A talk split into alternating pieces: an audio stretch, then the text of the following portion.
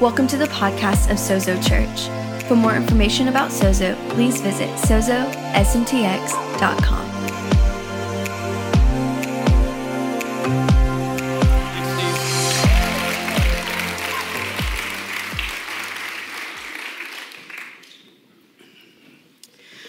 Well, I'm really honored to get to be the one communicating on Father's Day today around here.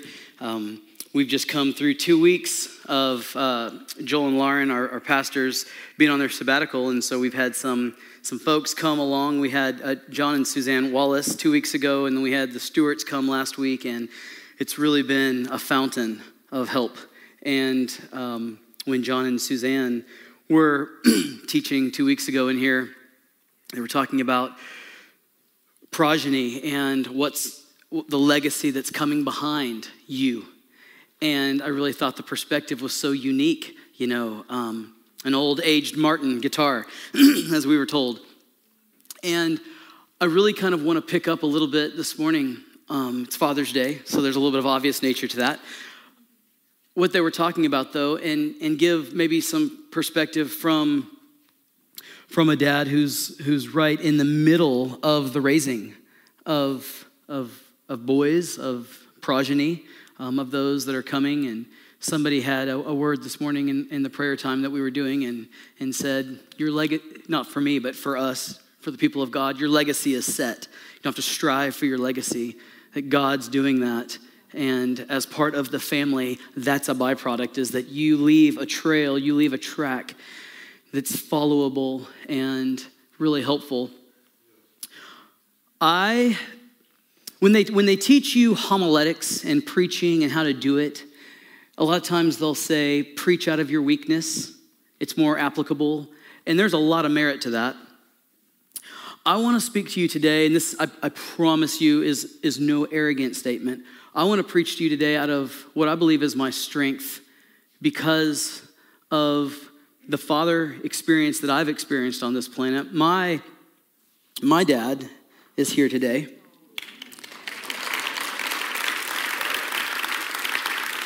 And so is my mom. And they're in Colorado. Normally, they are, especially him, because mom has responsibilities earlier in the morning at her church, but my dad is an avid watcher of the live stream around here. And so oftentimes we'll talk in the afternoon and pick up on what took place during church and and hey, were you okay when you fell over like a tree? I also have my father-in-law here today, David, and his wife. And he has been in my life for 23 years, filling the role of a father. And as my own dad moved away to Colorado, um, David, I see him almost every weekend or every other weekend. And I have four boys. That's a litany, that's a lot of children to get to take what I have been imparted and learned and say, okay, here's the baton that I have been given, and I'm passing it along. And I just feel so ahead of the curve, maybe. I knew, I knew if I did this, I'd get myself in trouble. But man, my, my dad never missed a single practice I had, let alone a game, you know? And um, it's just a source of strength for me today to talk about the gift of fatherhood and how needed and how powerful and how helpful it is. And the reason it is is because it's how God wants to relate to us. He created this world and He put you and me in it with these incredible plans. And He said, This is the best way this can work is if you aren't just creatures, but that you're children of a father and you interact with me all your days in that relationship. And if you do, you're gonna win and you're gonna transform everything you come around and you're gonna be fulfilled. And I realize that the obvious tension today is that not everybody has that story. Not everybody has a source of strength when it comes to fatherhood. And what I want to say to you today is that the story's not over, and that today, on Father's Day, can be a day when relationship changes for you, no matter where you came from when it comes to your dad. So, so there's the introduction, and we're through the hard part, I think. um, A.W. Tozer is a father of the faith, and many of us um, have heard and have been helped by one of the things he said when he said that what you believe about God is the most important thing about you. Because what you believe is, is the direction you head. And so that makes a lot of sense. That's been an anchor for, for many of us. Um, the Bible tells us that we were created by God and for God. And when we think about all the different possibilities that there are to view God as, it's a myriad of things. Um, it's possible that, oh man, what a guy you turned out to be, Mike. Thank you. Uh, you might view God, some might view God as some cosmic force, right? He's, he's the initiator of why we're here, sure. And, um, but he's probably so distant that he's more of this light and energy force that really probably can't be known. Well, that's a view of God that many people kind of adopt. And if that's the most important thing about that person, then that's probably trouble for that person. Some people say, oh no, I think that he's probably more of a caricature. He's probably more like an old grandpa who doesn't move as quite as well as he used to, and probably his font on his phone is so large you can see it across the room. And um, you know he, he can't run a podcast or Spotify, but he probably has a Werther's original in his pocket. And you know we just all love him, and that's God for you. That could be a belief about God. Maybe somebody's belief could be that he's a divine scorekeeper and he's keeping track of all the makes and all the misses in life. And uh, at the end of the day, you're probably going to have to answer for some of your misses. You know, some people have a view of God that way. Others, he's just angry and he's waiting to whack you. Uh, maybe somebody thinks of God as a heavenly butler and they think that, you know, it's kind of like, hey Siri, hey Alexa. I probably triggered some of your phones just then. Um, and when you need something, you go after God. And when you get something, you shell them again until you need something else. And that's a practical view that people have about God. And we could go on and on about the different ideas. But it's really important, therefore, that we think rightly about God. And Tozer goes on and says that we tend by secret law of the soul to move toward our mental image of God. So if you think God is all about the makes and the misses of your life, then you've probably reduced your life down to, well, I better just be a better person. Or I better just be better than you. Or I better be better than I used to be, and that I'm always getting better. And that's a reduction of your life because that's not fatherhood, that's not children, that's not flourishing life. And if you have a flawed view of God, then you're probably going to have a flawed life. And I'm so glad, and you are too, probably, that God didn't leave us on our own to figure out how He is and who He is. And so He said, This is not going to be the greatest mystery of all lives. I'm going to make it real easy for you. And the way He did that was by putting Jesus on the planet and having a father son relationship lived out so that we can see it firsthand. Jesus says 189 times in the four Gospels, Father. God's a lot of things, and there's a lot of attributes about God, right? He's Savior. He's Lord. He's omnipotent, meaning he has all the power in the world. He's the judge. He's the, he's the all the things. But the thing to know all these things through, the filter to see it, the lens to interact with it through first is to see Jesus or see God as Father. And Jesus showed us that. That that that, that here's how you pray. You don't pray, our judge who art in heaven, our our uh, scorekeeper, our um, righteous one. He's, he's a lot of good things. Not scorekeeper's not what he's up to, by the way. That was a bad placement of that. He says, Our Father, so that we can know that we have one and that he is really good and that he has a holy name and let your light shine before men that they would see your good works and glorify not your boss, not your ruler, not your king, not your Lord, but glorify your Father because it's important that we see him as that and interact with him as that. And even in the Trinity, in the relationship of God, you have Father, Son, and Holy Spirit inside of God himself. And it's important for him um, to be that. Um, otherwise, he wouldn't be that. And the need for a blessing from your Father is hardwired into you and me from the moment that we start.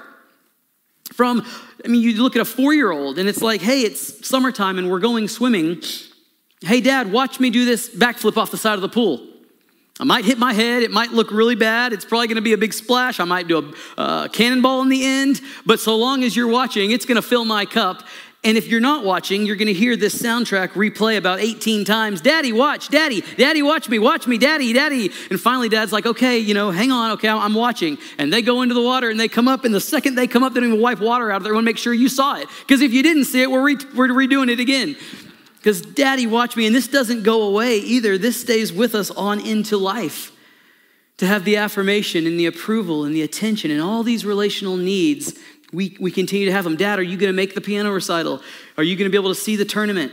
Are you going to be able to participate in this? You know, did you catch that? Hey, what do you think about that? It's God's design that it worked that way. And if you don't have that, there's a gap. If you haven't had that, then there's been a gap in your life because the, the need uh, for Father's blessing is essential in us. And yes, it can be filled in by a coach, perhaps, or a teacher, or another family member to some degree. Um, but the, there's a blessing of dad that needs to happen inside of every single one of us, or we're really not as complete as we were intended to be. And that's, I think, what I want to what I want to say today. I think most of us maybe have, have have known that or been close enough to that to imagine that that's probably the case. And if you hadn't had that, maybe you're extra in touch with that. Jesus had it. And when he was baptized, you think about his very baptism, he comes to the Jordan and he's baptized by John, and then the heavens actually opened up, and you see this any gap that would have ever been there if he didn't have the blessing of his dad completely go away because he says, God does, this is my son. He doesn't say this is my servant. He doesn't say this is, you know, the one who is going to accomplish everything that, that I have planned for him to do. He doesn't lead with that.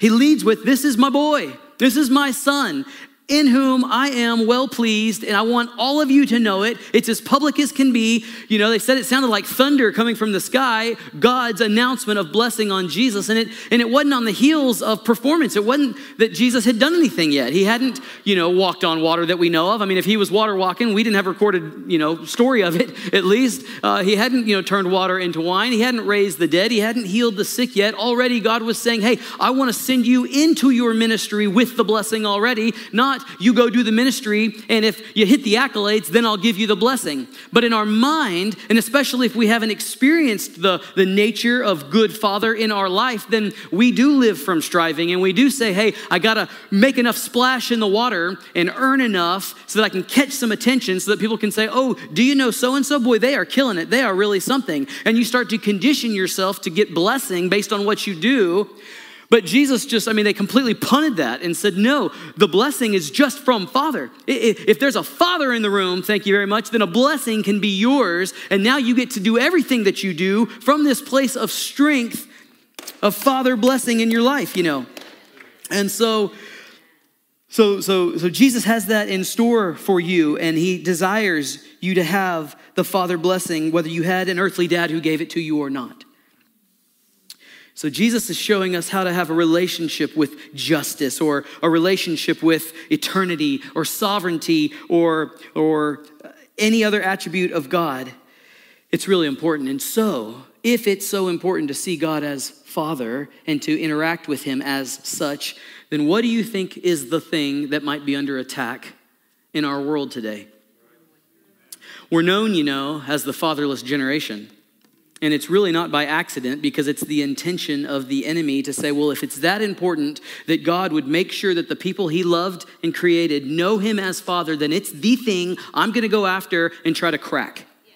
See if I can break it. See if I can attend. How am I going to do that? What's my strategy? Well, my strategy is going to be see if I can't break the relationship between earthly dads and their children. Because if I can get that thing cracked, then it's going to be potentially really hard for that child to then view God as the father when their only experience with father has been this cracked one.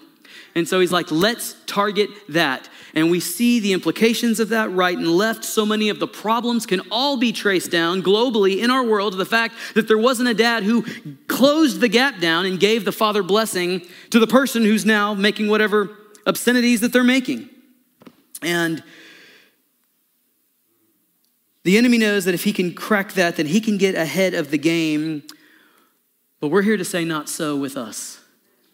And that we don't have to be labeled the fatherless generation, even if our story has been fatherlessness, that we can actually be the fathered generation who, who actually can export that and impart that to the people that we are in sphere of influence with around us. And I mean, your sphere, your contagious pool is much larger than you knew. People are more desperate and they're more hungry to know God as Father than you ever thought they could be. And you're just the one to help them and to demonstrate it. And you start by knowing God personally yourself as Father and, and making that a place of strength in your life to where that is secure in you so that we don't see the fallout everywhere else we go from fatherlessness. I love the story that um, tells uh, about fatherlessness, and it's in nature actually, but it's a great picture of the reality of where we live. But in uh, the 1980s, in Kruger Park in Africa, the largest game reserve, there were tons of, I know you guys, some of you guys have heard this. Uh, Kris Vallotton tells the story, but, but it, it, the ecologist in Africa in the 80s, they, they realized they had a problem on their hand and there were too many elephants and, the, and it was a large game reserve. Lots of animal, but there was overrunning the, the area and they had to fix it, so they thought. So they intervened the, um, the, ecologists that were on site there, the conservationists and things. And so they decided we got to move some of these elephants from Kruger Park and put them in Pilanesberg, another reserve park, but it didn't have any elephants on it, so it had room for the elephants. And so they got these big harnesses and they got these big helicopters, but they realized they couldn't lift the big bull mature elephants because they were just too big, couldn't get them airborne. And so they said, well, the next best thing then will be just to take the cow elephants and, uh, and the younger uh, male elephants, the bulls, and we'll just take them because we can, we can actually lift them and we can put them over there. So they did that. They thought they solved the problem of it being overrun until the white rhino turned up dead. And all of a sudden, all these white rhinoceroses were, were, were dead, but there was no marks in them from gunshot wounds. So it wasn't poachers. They thought it was poachers because the white rhino, you know, is normally gone after for the horn. And, and, and, and, and so they said, well, it can't be poachers. So what is it? And they finally learned it was these young male elephants that aren't typically aggressive to other animals. Now, around the water hole, there's some aggressive nature, you know, they'll see, but by and large, these elephants aren't aggressive. And so they said, this is really outside the boundary of what we've seen as normal. What's the precedent for this? And so these young elephants started to get into musth way early. Now, musth is, you know, the condition that the elephant gets in when it's time to reproduce. And so it gets aggressive and it wants to, you know, fight off anybody else that might be a threat.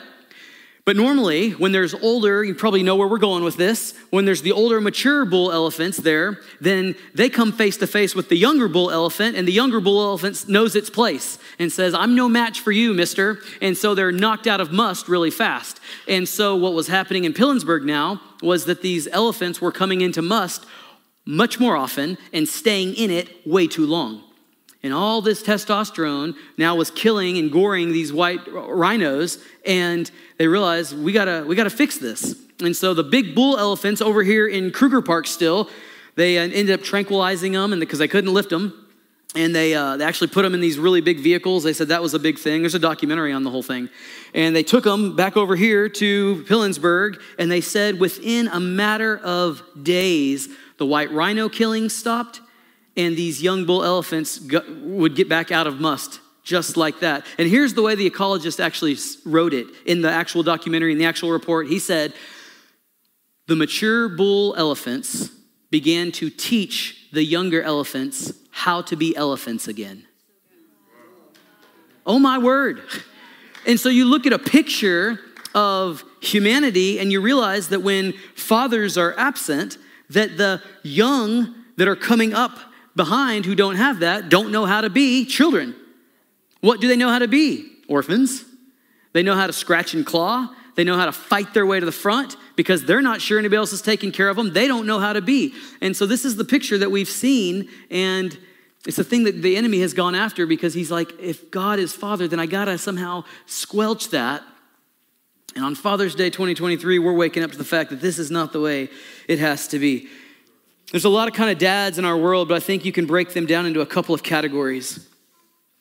And it's possible, as I mentioned some of these, it might be pulling a band aid or something off for you. and I don't want to be insensitive, and I certainly want healing and, and, health to come, but it's possible that we might have had a bad experience with an earthly dad and you just kind of ignored it and covered it up. And God might be wanting to bring some attention to bring healing so that you can be healed in the area of fatherhood. But here's the first type of dad that we see is the absent father.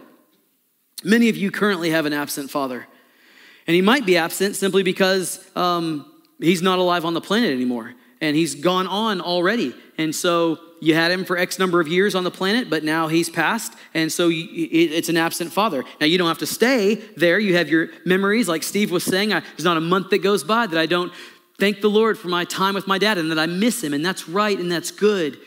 And God fills in the gaps because he's the gap closer on this thing. You might have an absent father because of divorce or dysfunction or disinterest, um, could be in your story. Uh, so, a dad that's not present in your life um, is simply uh, an absent father. And if it stays that way to where you live in absence, then you might be missing out on God's best for your life, and the gap is bigger than it needs to be. And God wants to close that down today because He's not absent. The second type of father that we see is an abusive father. The abusive father didn't bless you. But not only did he not bless you, he actually caused harm to you and where he should have been helping you and healing you and inviting you into riches of life, he actually was inflicting you and causing harm to you, uh, maybe verbally, maybe physically, maybe emotionally, but, but, but putting injury on your life. And for some of us, that could be in our story behind us where we're coming from. Man, I, I had not an absent father, he was very much there, but it was an abusive situation. Number three, there's performance based fathers. And this kind of dad said that he would bless you. You can get the blessing, but it's going to come on the heels of what you can do and how you perform. And if you can turn that back, flip off the edge of the pool correctly, if you can get a degree, if you can make the grade, if you can have the accolades, and everything was conditional. You, you had to jump through the hoops if you wanted the hug. And it was going to be because of some task that was brought on, and if you didn't, you got something else. And you knew with your dad it was always performance. It was always a performance event, and you were always going to get loved or not get loved based on how you did. That's the performance based father, and that could be in some of our stories. The fourth type is the passive father. This father's in the room, but he's sort of a non factor. He's not taking any initiative, and therefore he's not really in the story. There's no leadership, there's no initiative from the passive dad. He's not stepping up to be the man God created him to be to lead. Maybe he never had an active dad in his life. And so he's simply mirroring what was shown before. In fact, I think that's the case in probably most of these categories. Maybe somebody else in the family put him in his place and he just decided to stay there. It's probably best I just stay in the place that I was put. Maybe he's speaking up, but he's certainly not speaking into your life. And so you don't know what it's like to have a dad speak into your life because of passive dad. He's there, but He's not giving you what you need. You're aware that we all have needs, and it's not wrong to have needs. We've got needs. We talk a lot about this in this house, actually. And those needs are God given, but there's ways for them to get met in healthy ways that slingshot you into your destiny. Then there's the antagonistic father. And this is a complicated one as we see the culture turning over and over again. This is the kids that didn't have dads now having kids themselves, and they're simply reproducing. You know, you've heard the term babies having babies. And so here they are, and the antagonistic dad is really more concerned with his own development still because he's still developing. He's still trying to grow himself. So if here you are as the child want to make a mark in the world for the kingdom of God, you're going to have to get around your dad to do it because he's the one who's in competition with you. And he's the one who's kind of elbowing you back and, and shoving you back down your place rather than propping you up. And that could be in our story for some of us to have had an antagonistic dad. But the sixth kind of father is the empowering father. And a lot of us had this dad. A lot of us had a dad in our life who wasn't perfect because nobody's dad is. But he is the one who loved you and he who knew it. And whether you did anything or not to earn it, the love of the Father was known to you. And if you were at your best, he told you he loved you. And if you were at your worst, it didn't change that. He still said the words and showed the demonstration of love to you. This is the empowering Father. He was dependable in your life. And I just kind of envision this empowering dad coming down the hallway at night to tuck the kids into bed. And he gets to the first child's room and it's the, the youngest and he says, Hey, sweetheart. And he says it just loud enough so the rest of the house can hear, You're my favorite. You know I love you the most. You're the baby. You're so special. I mean, you have captured my heart and I love you the most. And everybody in the room is smiling because they know dad's on, their, on his way to their room. And he goes down the hallway and he says, Hey, champ, how you doing? You're my son in whom I'm well pleased. I love you more than your sisters. You know that, right? I mean, you have muscles. You have, you know, pizzazz. You've got it. You've got the it factor. You're going to go places. I can't wait to cheer you on. You're my favorite. I love you. And then the oldest is at the end of the hallway knowing it's her turn next. And so here he comes down the hall and he's like, Hey, baby girl, you're my firstborn and you are the most special one of all. I have never seen someone so special as you. I love you the most. And the whole house is lifted up because they have the individual love of the Father, but they also know that the family has the Father's love and has the Father's intention, and He's empowering all of them to stand on His shoulders so that they can go somewhere, so that they can go far. And it's a lift that happens in your development, in your growing.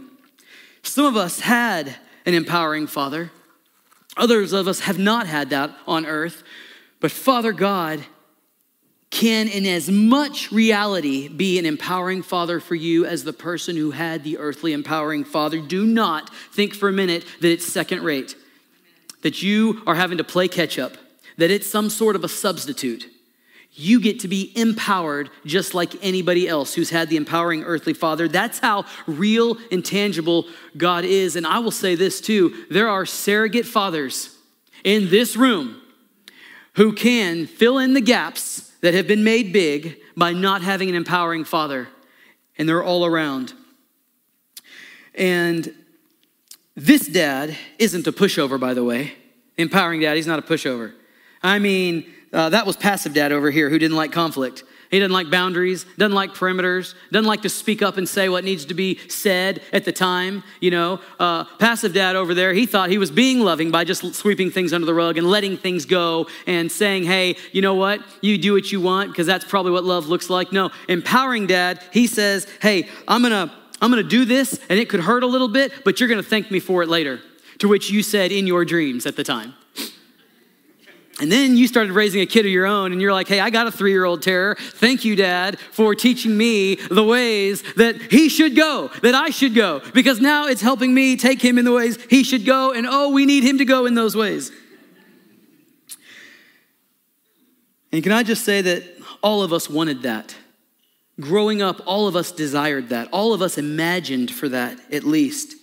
And even kids are smart enough to figure out that if you are putting me at unhealthy risk, uh, you're making me wonder if you really love me. Why, why do you keep putting me at unhealthy risk and letting me go too far, far? Fatherhood is on our planet in this generation, it's cracked in areas. And there have been so many people who have gone to a church meeting, they've heard a good message, they've sang some really rich songs, but then they heard that the way we interact with God is as Father, and they said, I don't think I can do that. I don't think I can go there. I can play some of the role, I can go through some of the motions, but to actually interact with God as Father because of my past, because of my story, that would be really difficult. And what I want to say is that God is not simply a reflection of your earthly father, He is actually the perfection of your earthly father. He's not just a, a, bigger version of your dad, He's actually the perfect version of your dad. And He'll never stop being that. And He's that for anybody who wants Him to be. Psalmist says in Psalm 68 4, it says, Sing to God. There's an idea. Sing praise to his name, extol him who rides on the clouds. He's a cloud rider. Maybe that's God's kingdom calling.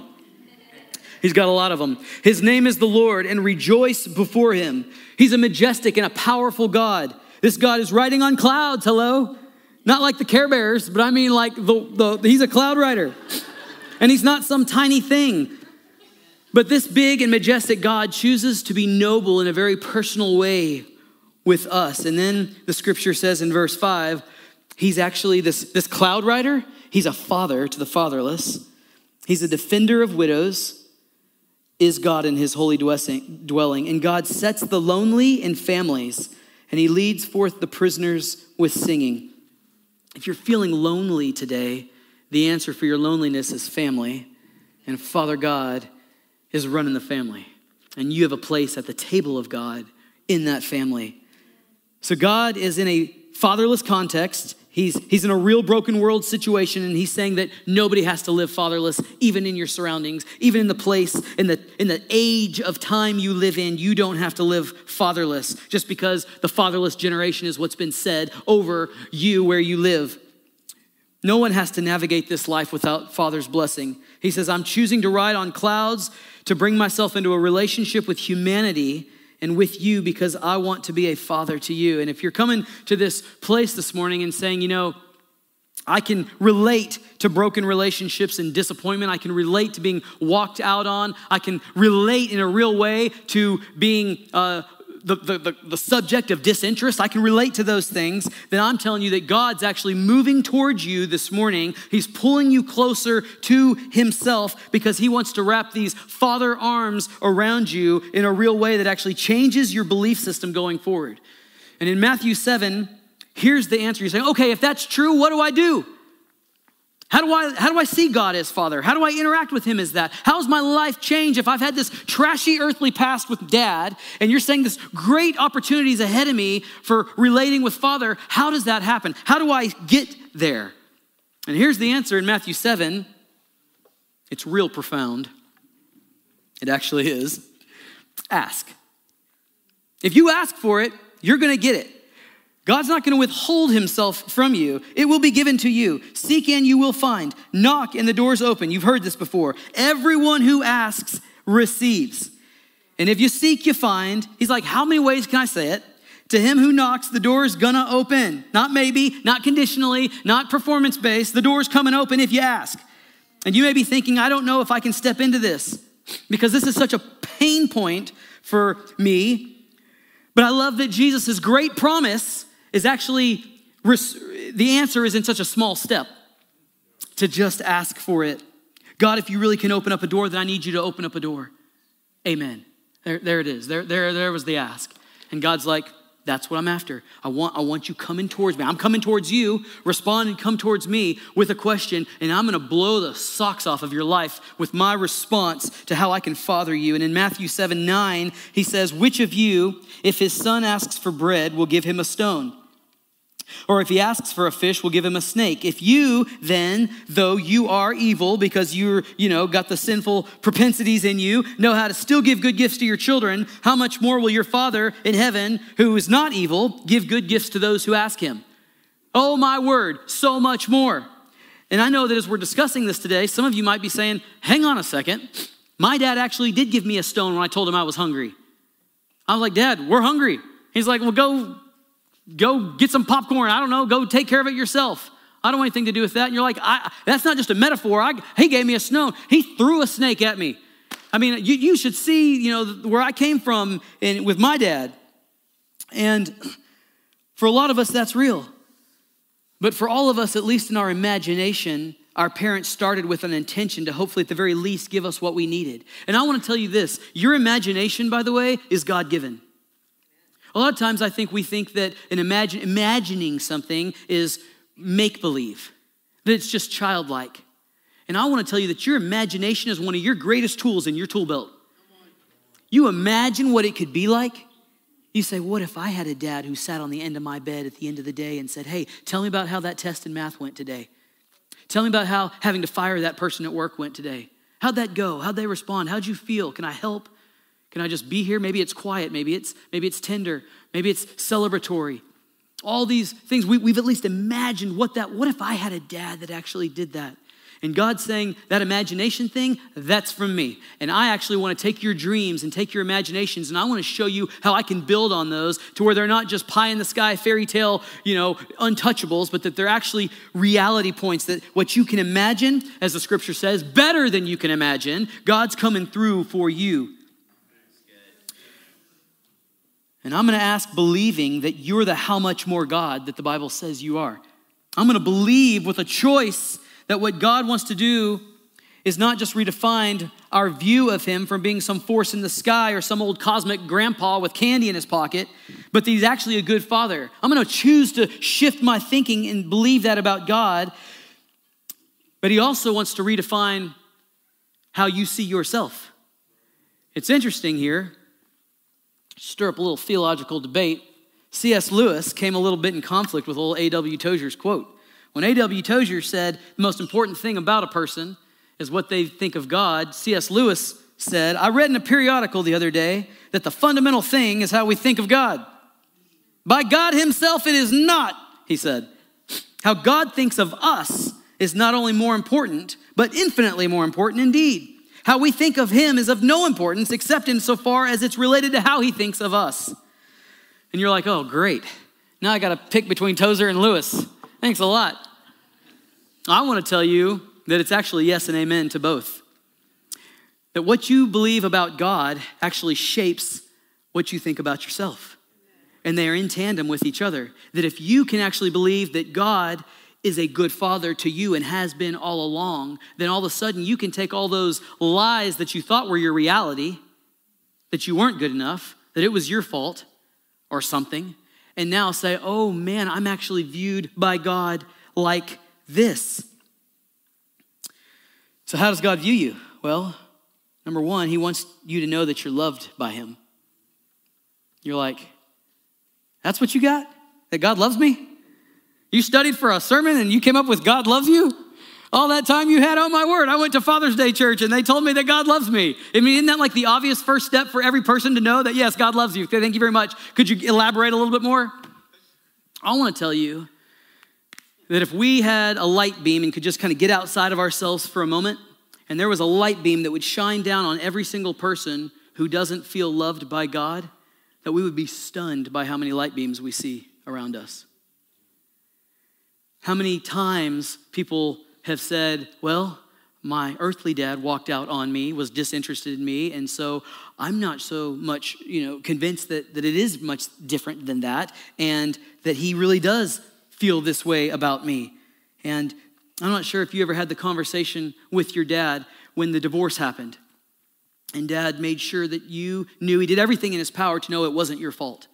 And he said, Hey, mom and I, we're going through some hardship, we're going through some difficulties, and um, doesn't look like it's working out for us. And maybe he even got down on his knee because you were however old you were, and he looked you in the eye and he said, But I need you to understand something, sweetie. This is about mom and dad. This is not about you. But somehow, and even in the clearest form of communication, he knew how to say it. You heard in your nine year old brain, or your 13 year old brain, or your 20 year old brain, or however old you were, this is my fault. This is about me. Somehow, if I hadn't of, then this wouldn't have. And, and oh my gosh, and I've been and you've been carrying this weight around that I'm somehow at fault. And that light might come down on many of us this morning, and we need to understand that God wants to shine a different light on us today. God wants you to know deep down in your soul that you're loved by Him and that it was not your fault. Your experience with your dad was not your fault. And sometimes receiving that, believing that, hearing that is the, is, is the step towards healing that you, that you might need to take today if you've been wearing that heavy blanket of, of blame. 1 John 3 1 says, See what great love the Father has lavished on us that we should be called his children, children of God. That is what we are. I love that add on. The reason the world does not know us is that it did not know him. There are people who didn't know that God is a good Father over their life. What does lavish love look like? It looks like Jesus on a cross gashed for you so that his pain is actually, uh, he's taking on your pain in his pain, in his sacrifice, in his love, you can not have to wear the, the, the, weight of yours. And that's what lavish love looks like. And so you got to see yourself as loved by God. Number two, God sees you as no longer a slave. Uh, to what? To your past, a slave to your fear, a slave to what's been dragging you, slowing your pace down because you're wearing, oh, I'm still enslaved. Romans 8 says, Because those who are led by the Spirit of God are sons of God. For you did not receive a spirit that makes you a slave to fear, but you actually received the spirit of sonship. And by him we cry out, Abba, Father, the intimate phrase, Oh, Dad, Oh, Daddy. And so he's assuming that before the Holy Spirit came into you, there was fear in your life. Thank you very much. Sure, you live on the planet. But when the Spirit comes in, it's the Spirit of God that comes inside of you and actually cries out, I have a Father. That's salvation. Some of us thought that the fullness of salvation was just going to heaven when you die. Can I tell you that God didn't want to give you a ticket to eternity, and all the while you still experience the pain of slavery until you get there? If that's been your salvation experience, I want to tell you that it's not complete. If the, if the message that you're living, if the message that you're broadcasting is just, oh, hang on until heaven, and I was born again just so I can go there when I die, I'm telling you there's more. And that you are invited to live out and to broadcast that I have a father. And I'm no longer a slave to fear because I have a new spirit inside of me that cries out. The Spirit Himself, verse 16 says, testifies with my spirit that I am God's children. I belong. I'm not the lonely anymore. And then the third thing that I want to tell you that God sees you as is I am a child of God. I am a child of his. We've sang that song before, great song. I'm no longer a slave to fear. Oh, I am a child of God. He split the sea so I could walk right through. You're like, it's a great song. I love it. I get ramped up at that part. But then you go back to the to the house, you go back to the darkness, and the cloud sets in again, and you're like, but I'm not sure I really believe it. I'll sing it, I'll sing it out loud, but do I really believe that I am a child of God? And I'm not talking about sweeping anything under the rug this morning, pretending like things didn't happen, but you don't have to live as a slave to the word divorce. You don't have to live as a slave to abuse or a slave to the pain. Those things don't define you. You don't have to live as if my decisions that I make are based on my experiences of, of abuse or absence or performance based dad. A, lot of us, though, we just wrap up a, a wound and, and, and go on and hope it goes away. When I was in the third grade, I was on a swing set in the playground and we always played soccer normally at, play, at, recess, but the fields were swampy or something. We couldn't go to the area that we played soccer, and so I'm swinging on a swing set. And I remember this kid had a tape measure in his hand. You guys remember this? He was whipping me with the tape measure every time I came back. He was playing, but it was hurting. And I was like, stop. I'm swinging. And you're getting as high as you can on the swing set. I mean, what's the point of swinging, right? It's not a leisure swing when you're in third grade. You're trying to get as high as you can so maybe you can turn the back flip or, or you know, clear the distance. So I'm swinging. And here comes the tape measure. And I thought, I'm going to grab that tape measure out of his hand next time he does that and just yank it out of his hand. Smart idea. So sure enough, he whips me and I grab that thing and go to try to rip it and could look down the barrel of my finger as the skin just opened up. I put my hand in a fist and I made it as tight as I could, and just blood, you know, coming out. And, and so got off the swing and ran to the teacher who about fainted. I said, I need some help. And she said, Yes, you do. I don't know if she escorted me to the nurse or if I went on my own, but got to the nurse and, and uh, kind of a blur, as you can imagine, what, what might have happened. But anyway, somehow we got to the doctor and they got me to open up my, my hand, had to open it up. And I mean, I could just, yeah, see, without being too graphic, I could see down. And the thing needed to be closed up. And so I'd never had a stitch in my life before. And it wasn't a, a real wide wound, it was just severely deep. And so the doctor said it needs some stitches. And I mean, you want to talk about assertive communication? No, we're not doing stitches. I'm not letting you put a needle in an already sore spot on my hand to, th- to sew on it. Is there another way, doc? And probably somebody needed to just say, hey, your, your decision, your opinion doesn't matter so much right now. We're going to do what's best for you. But somehow I was loud enough and kicked and screamed and hollered. And the doctor said, well, we could just put a band, like a steri strip, uh, butterfly, you know, tape it shut basically. I'm like, that sounds amazing. Let's do that. And so they did. They put some steri strips on it and and they said, but since it's not stitched, you're gonna have to really be careful with this thing. I'm like, done, not a problem. And I remember like even going to school, you know, every time I would forget about it or something, maybe open my hand up too fast, I could just feel that thing kind of re-pull. It was a bad decision, should have been stitched up. Somehow by the grace of God, the thing healed. And I have full use of my finger, no problems. But what I learned from that story was that there are things in our life that happen that we don't need to just wrap up and hope it goes away. There are things that happen in our life that we actually need to deal with, painful as they might be, and take care of so that we can get on with the betterness of, of life that God wants for us to have.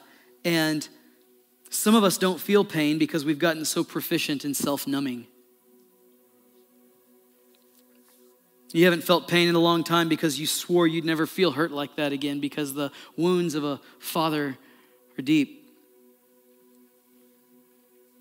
And I want to believe today that you can have a perfect father, that you can take the pains of your past to the foot of the cross and you can say, Hey, perfect father, here, here's what I had just wrapped up, but I want to actually unwrap it and get stitches if I need stitches, get a cast if I need a cast. I want to take care of what needs to be taken care of. And Jesus says, Hey, I have bore the pain of your past. I've borne the pain of those who are disinterested about you. And you can find interest in me. And you can bear it at the cross of Jesus, where all the pain was finished and taken. And you can walk in newness, restored, in the art of fatherhood and, and, and childlikeness. Some of us are fathers, like Steve prayed a moment ago, but we have felt like we hadn't done a great job because the truth is we've never really been great sons because we didn't have a great dad in place for us to learn to be a great son. And so the whole thing has been knotted up in tangled mess. And Jesus is saying, Hey, I have a blessing for you. We can untangle the knot and you can get off the shame and the fault that you've been wearing. And you can experience the fullness and the joy of fatherhood in a way today that will transform your life and bring healing to you. When Father's Day comes up, it's not a pain point of burden, it's actually a point of joy and strength for you. I just want to bless this house with that today. Bless you with fatherhood. And I'm telling you, you never not going to have a scar, maybe, but in place of where you used to have an open wound, it is a scar that tells the victory story that you now have. And that's so special.